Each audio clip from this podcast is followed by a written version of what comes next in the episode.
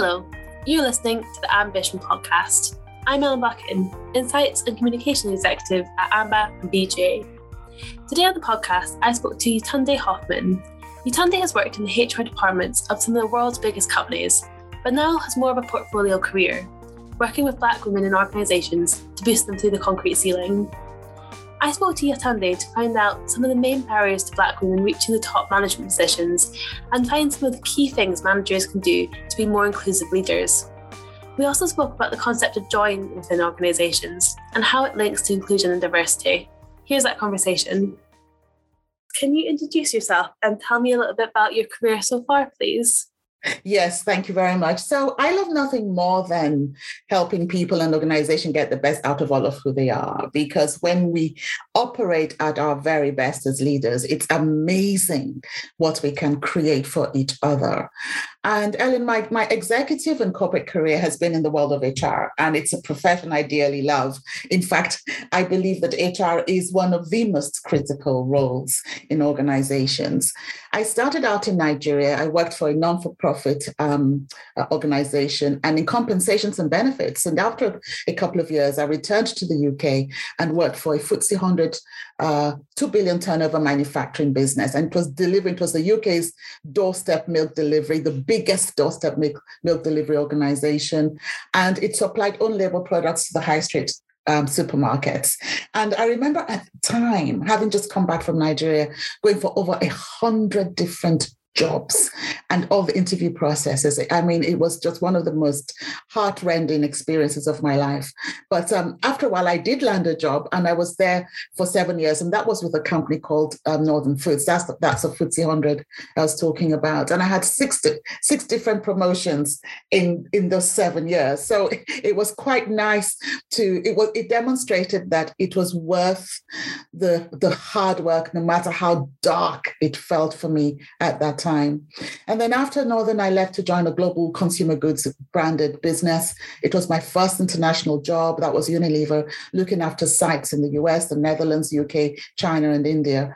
And then after a few jobs working in different parts of the business, I was headhunted to join a, a global drinks company called Domecq, which doesn't exist now. It was it was acquired a few years after I left.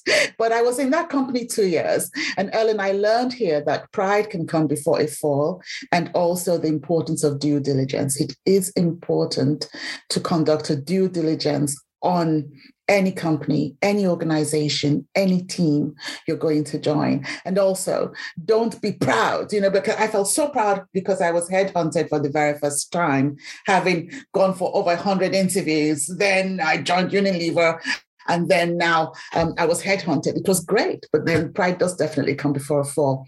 And um, after these two years, I was blessed enough to join what became a FTSE 20 company, um, Imperial Brands, in a variety of senior HR generalist and specialist roles, with the last one being the global head of HR for its commercial divisions. And I was driving growth across 160 countries. I had over 200 HR professionals across the world for whom I was responsible.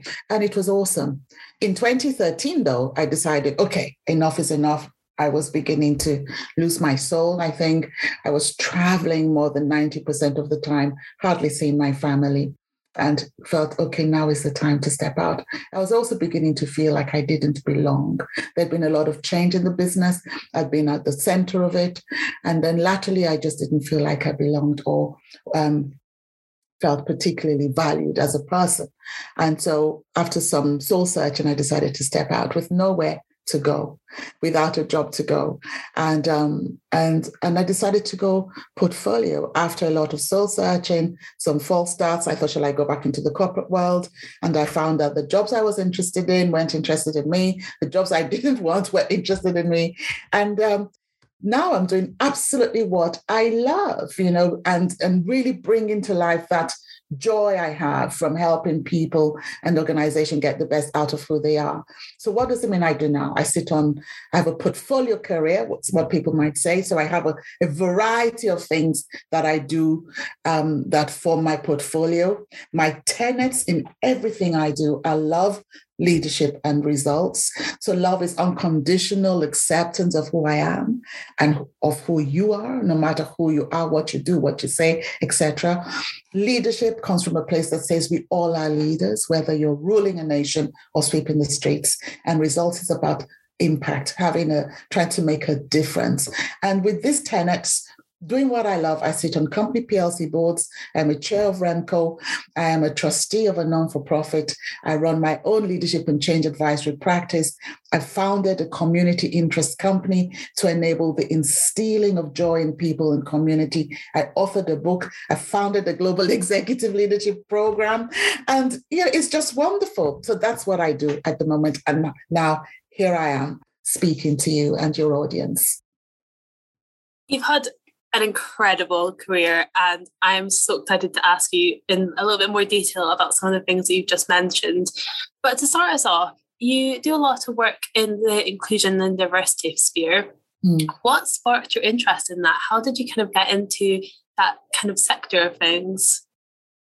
First of all, my personal experience being a Black woman and a senior Black woman, um, um, have, having grown through the world of work and acquired several scars on my back, some um, not my own doing, and some, I must say, my own doing. Um, when I talk about my own doing, um, that would be sometimes I lacked confidence. I didn't speak up, maybe when I could have. Th- that wasn't my own doing, was being on the receiving end of discrimination and racism in different ways. And I also had um, some fantastic sponsorship and support and breakthroughs from the dominant demographic that people would say, oh my goodness, this is a source of racism, and so on. So all that variety of experience sparked my, my interest. And then it was accelerated when on the 25th of May, 2020, George Floyd was murdered. Um, because for a long time I kept my head down. I thought, well, I'm interested in it, but I wasn't so big a speaker or an advocate visibly about it. But when George Floyd was murdered, I felt I could not sit on the bylines. I couldn't stand on the bylines. I had to do something. And so my voice got louder and louder. And what I stress when it comes to the aspect of inclusion and diversity is actually the emphasis of love love, if we all as leaders came from a place of love. And remember, I said, Ellen, that we all are leaders, whether you are sweeping the streets or running a nation, we all are leaders. If we come from that place of love, George Floyd would never have happened and a lot of what happens in organizations, everything that inclusion and diversity and equity and equality is driving for would not be needed. So I think it it makes sense. So the experience of people I know as well and diverse people, um, and the response that anyone, regardless of who you are, you know, they they they, they, they are valued they're valued, they should be valued. And when they feel like they belong and their opinion matters, it's amazing what they can create. And finally, Ellen, it makes sense. You know, the, the data proves it. You have all the leading consultancies and advisory bodies um, and government organizations saying it's key, it's, it's important for productivity, it's important for employee engagement, it's important for the bottom line, and, and, and, and. So it also at its very basic sense, it makes sense. It's logical. So that's what that's what sparked my interest and continues to spark it. I couldn't agree more.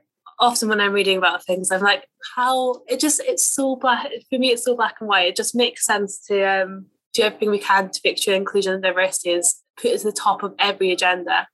So you're the founder of Solaris. Mm. Um, can you tell me a bit more about that and the impact the company has had so far? Oh, thank you so much. So, Solaris is a year long program, it's a global executive leadership development program. Um, it is targeted at the Black executive and professional woman in organizations, or indeed the woman who identifies as Black or Black heritage. And its purpose is to have her be empowered to drive her career beyond that concrete ceiling, that middle management level that sometimes we know we get to and we can't just get past it, to drive her career beyond that ceiling to the C suite and beyond. And it enables the organization that says, you know, we believe in you, we believe in your capabilities. It enables them to demonstrably walk their talk. Now, Solaris is only in the second year, and I have to say, Ellen, it has exceeded my expectations um, because you can imagine the, the, the challenge I would have had around, oh no, why just women? Why just black women? Why not all women? Why not black men and women? Why not this? Why not that? And so what I say is that it's not instead of, it's in addition to. And it has exceeded my expectations. Its impact has been significant so far. Um, for the individual and their careers, and also the organization. So, for example, 95% of delegates who graduated believe it has changed their lives for the better. It's had a massive impact on their lives. More than 50% of them, remember, we're only in the second year, more than 50% of the women who've been on the program have had a promotion or a change in job for the better. Um, the knock-on effect for the organizations from a business development perspective has has been great. You know, there's some of the because these women come from different businesses they've actually been able through their network to open doors for each other from a business perspective not only a person perspective from a business perspective. Maybe one team in one organization has been trying to get into another to show some i don't know some tech platform whatever it might be. That's been the knock-on effect. And also their, their bosses have re- reported gosh you know you you're speaking up more. There's a confidence. You're putting yourself forward for more things. So there's been a um, what I have to say, though, which is really beautiful, Ellen, is the is the network that's been created, a tight knit network, that sisterhood of professional women like you, that high support and equally high challenging group that says, okay, I can challenge you to be the best you can be. And I'm going to do this without condition and without the pressure of the backdrop of the politics of my own organization behind me. That's been powerful. And so the the long in the long term, what I'm really actually what I also wanted to say is that um, so far over 60% of the organizations represented in the first year sent delegates again this year. And the, the other percentage is because they don't have enough of the type of delegate that's required for Solaris in their organization. Otherwise, they would do. This is this this is this is the challenge that we have, but it doesn't mean that we don't keep going. My vision, Ellen, is just 10 of 10. And so Solaris is for the long term. And what I mean by just 10 of 10, it is this if 10% of roles, mission critical roles, pivotal roles in organizations are filled by people from underrepresented groups. And if 10% of those roles are then filled by the Black woman, the woman who identifies as Black, a woman of Black heritage, I'm going to go to, I'm going to die and go to heaven happy. That's the vision. It sounds amazing. How big is the program? How many people do you have on it each year? Well, I know it's only it's the second year, but how many people did it start off with?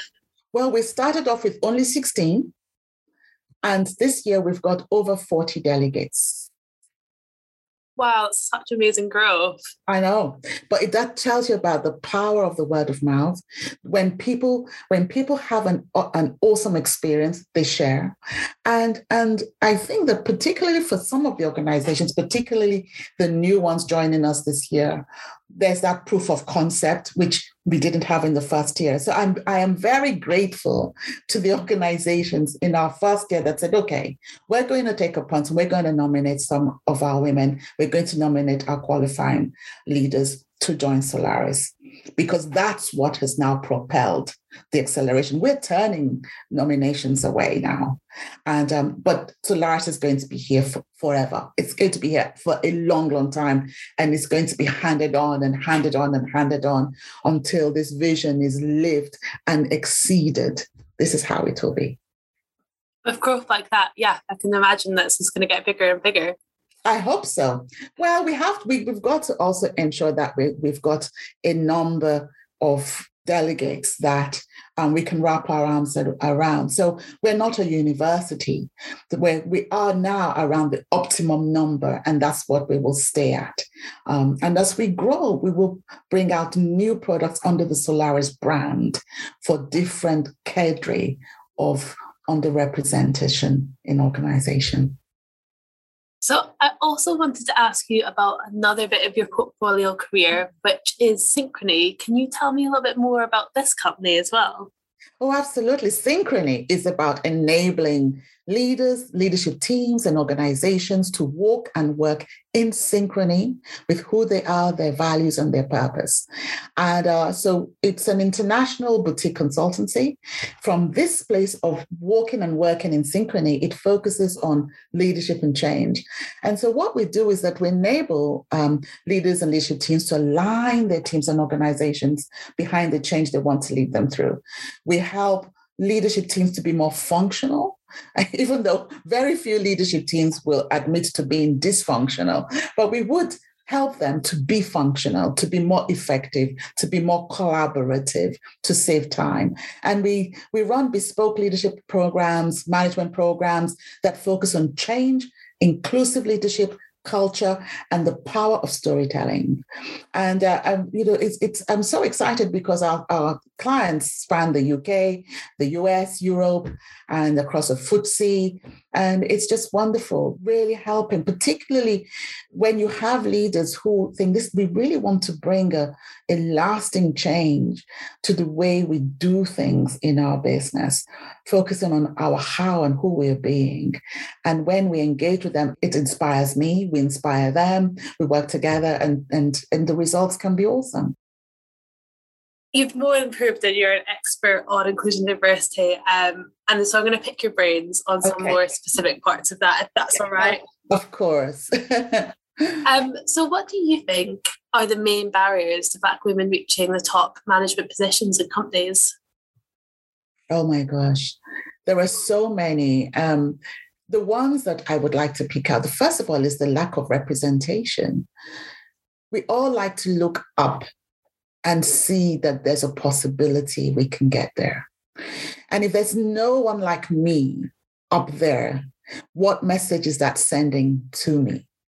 So that's the first barrier. And that impacts the mindset, it impacts um, uh, the confidence because it says, well, there's nothing like being able to say, if you can get there, so can I, and I can go beyond. So the first one is the, the lack of representation and the insufficiency of role models at that level.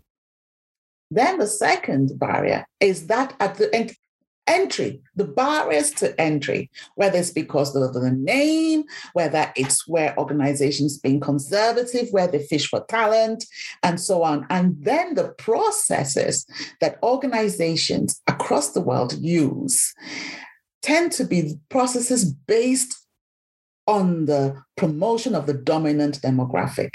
So there are hidden biases that then have her on the on the back foot and Ellen, no matter where you are in the world, whether it's in Asia, whether it's in Africa, whether it's in the US, Europe, anywhere in the world, the Americas, the darker the skin, the bigger the challenge. The darker the skin, the bigger the challenge. And so you have those barriers. And therefore, systems in, in organizations, in my view, are inherently biased because there are so many norms based on the demo, dominant demographic that need to be pulled down. The other barrier is access to sponsorship because there's a knock on effect. Sponsorship that is meaningful.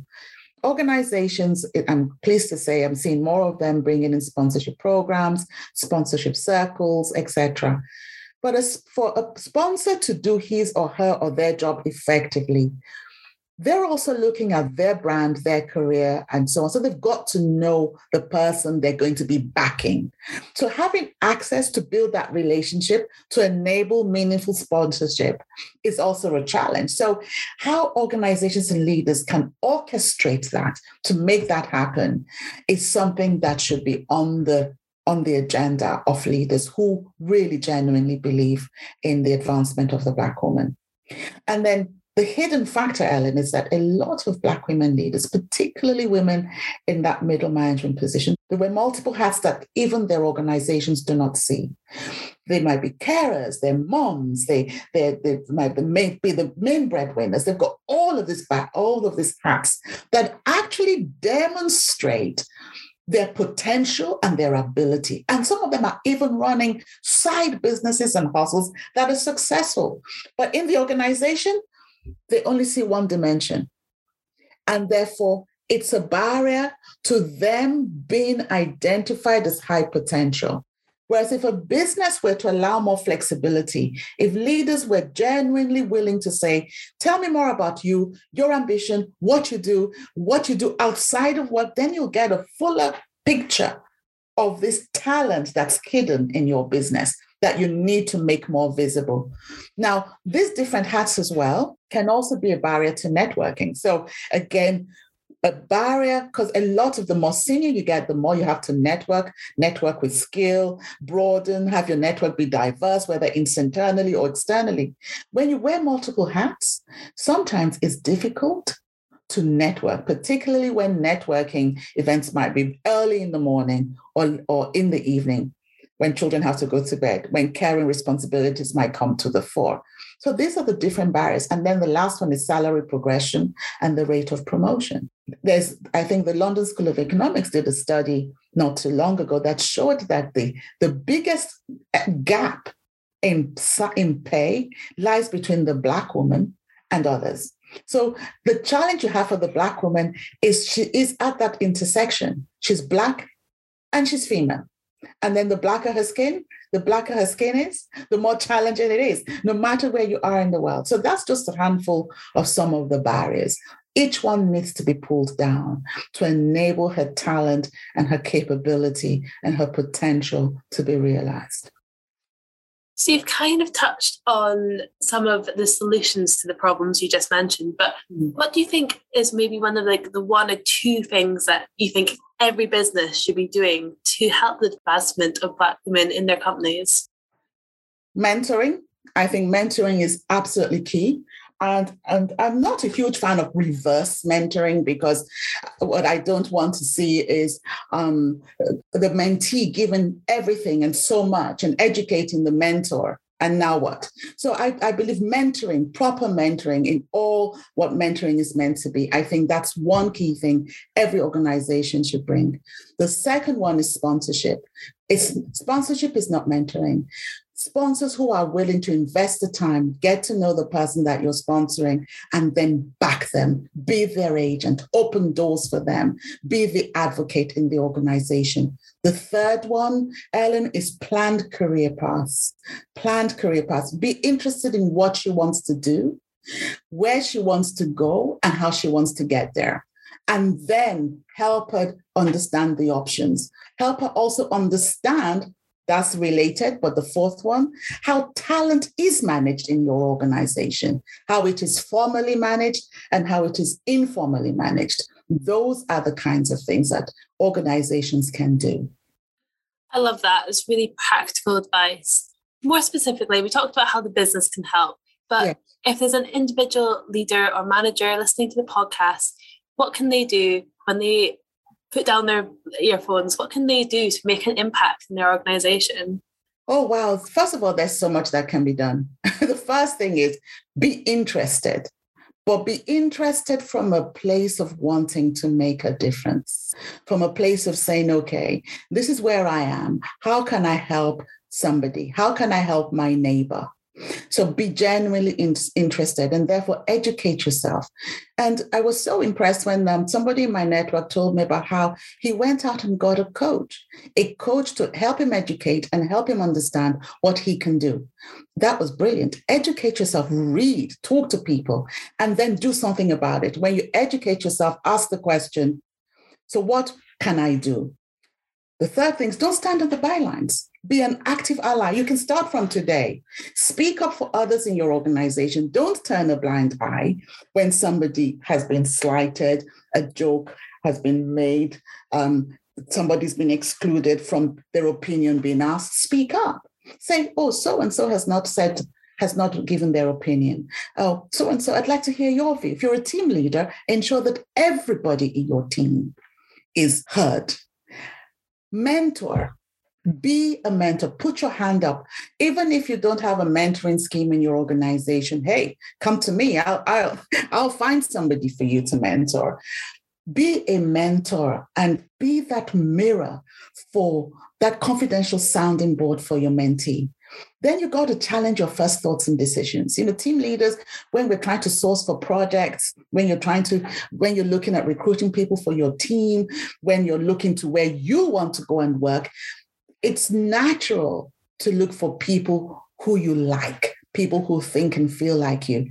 As a leader, challenge yourself, challenge your first thoughts and decisions ask yourself have i made the best decision? Am i making the best decision? Am i engaging the right recruitment partner? Am i am i challenging them to ensure they're doing the right thing? Ask, ask yourself those questions. The other thing you can do is set up an accountability partnership with a peer a peer that's not like you. That way, you can really have that accountability partnership around what you can do. At the end of each month, look and have, look back on your month. What have I done to enable more diverse thinking, more diverse behavior, more inclusive behavior in my organization and at home? And you do the same with your accountability partner. Then you plan what you're going to do next. It has to be practical. You will do and you'll treasure what you measure. So that accountability is key. And then lastly, when you do mentor, provide access to your personal network and encourage colleagues to do the same. People have doors that they can open, and you can give access to those doors by making connections and making introductions. Brilliant advice. So I'd love to move on to something slightly different, but I think you'll be able to connect it for me. Right. On your on your LinkedIn, um, yes you speak about joy a lot, which is mm. not maybe something we hear a lot of in kind of like business thought leadership. Yeah. Um, I love the idea that we should be joyful in the workplace. Absolutely. How does this link in with inclusion and diversity, and what does joy to you in the workplace mean?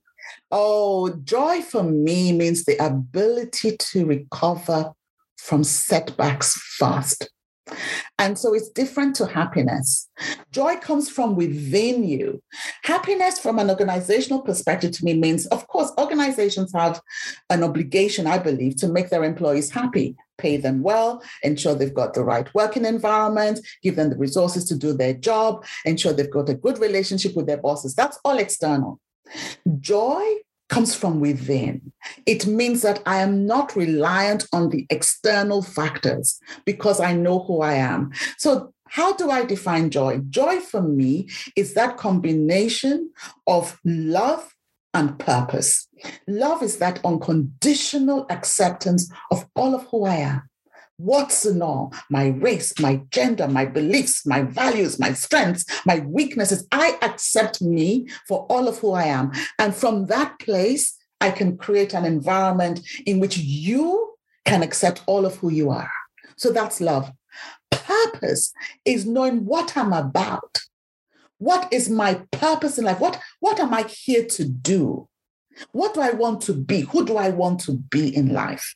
So when I know what I'm about, what my purpose is, and when I accept myself for all of who I am, then I've got joy.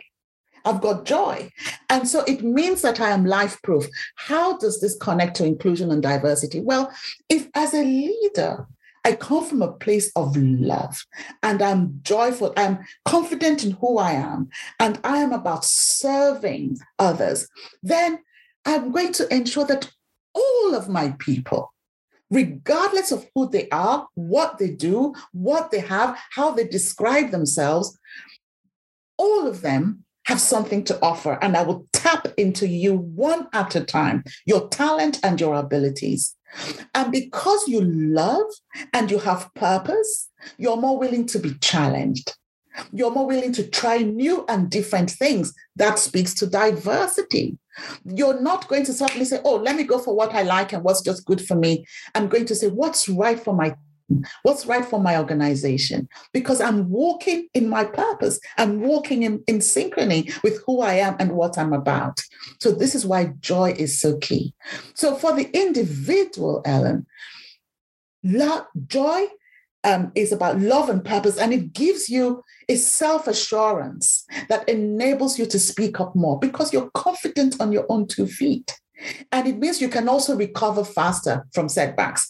If your team, if your business, if a, a place does not value you, you take your talent, put it in your suitcase, in your pocket, and you go elsewhere because you know who you are. When I discovered my joy, I became more self confident, more assured, more accepting of who I am, more proud. I mean, I'm sure there are people years and years ago who knew me. If they were to see me today, they would say, What did you do with the Yetunde I knew? Well, actually, I'll be saying, Well, because I found my joy.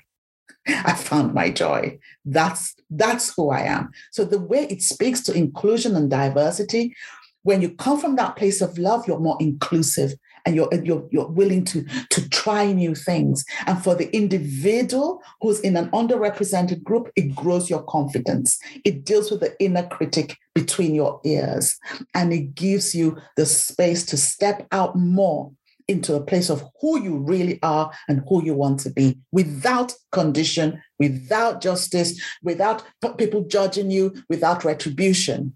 That's what it that's what it delivers. That's amazing. And it kind of ties into that um, kind of business thought that you should be allowed to make mistakes in organizations. And I guess if you're joyful, you're able to like own that decision and understand why you made it and learn from it in probably a better way. Yes, and it because it means you'll be you're less likely to beat yourself over the, the head all over and over again. And it also means from a leadership perspective, you're more willing to to coach and say, let's learn from that. Let's learn from what happened. How do we avoid that as opposed to looking for blame? There's there'll be less fear in the company. So joy, actually, Ellen, is a fruit of love.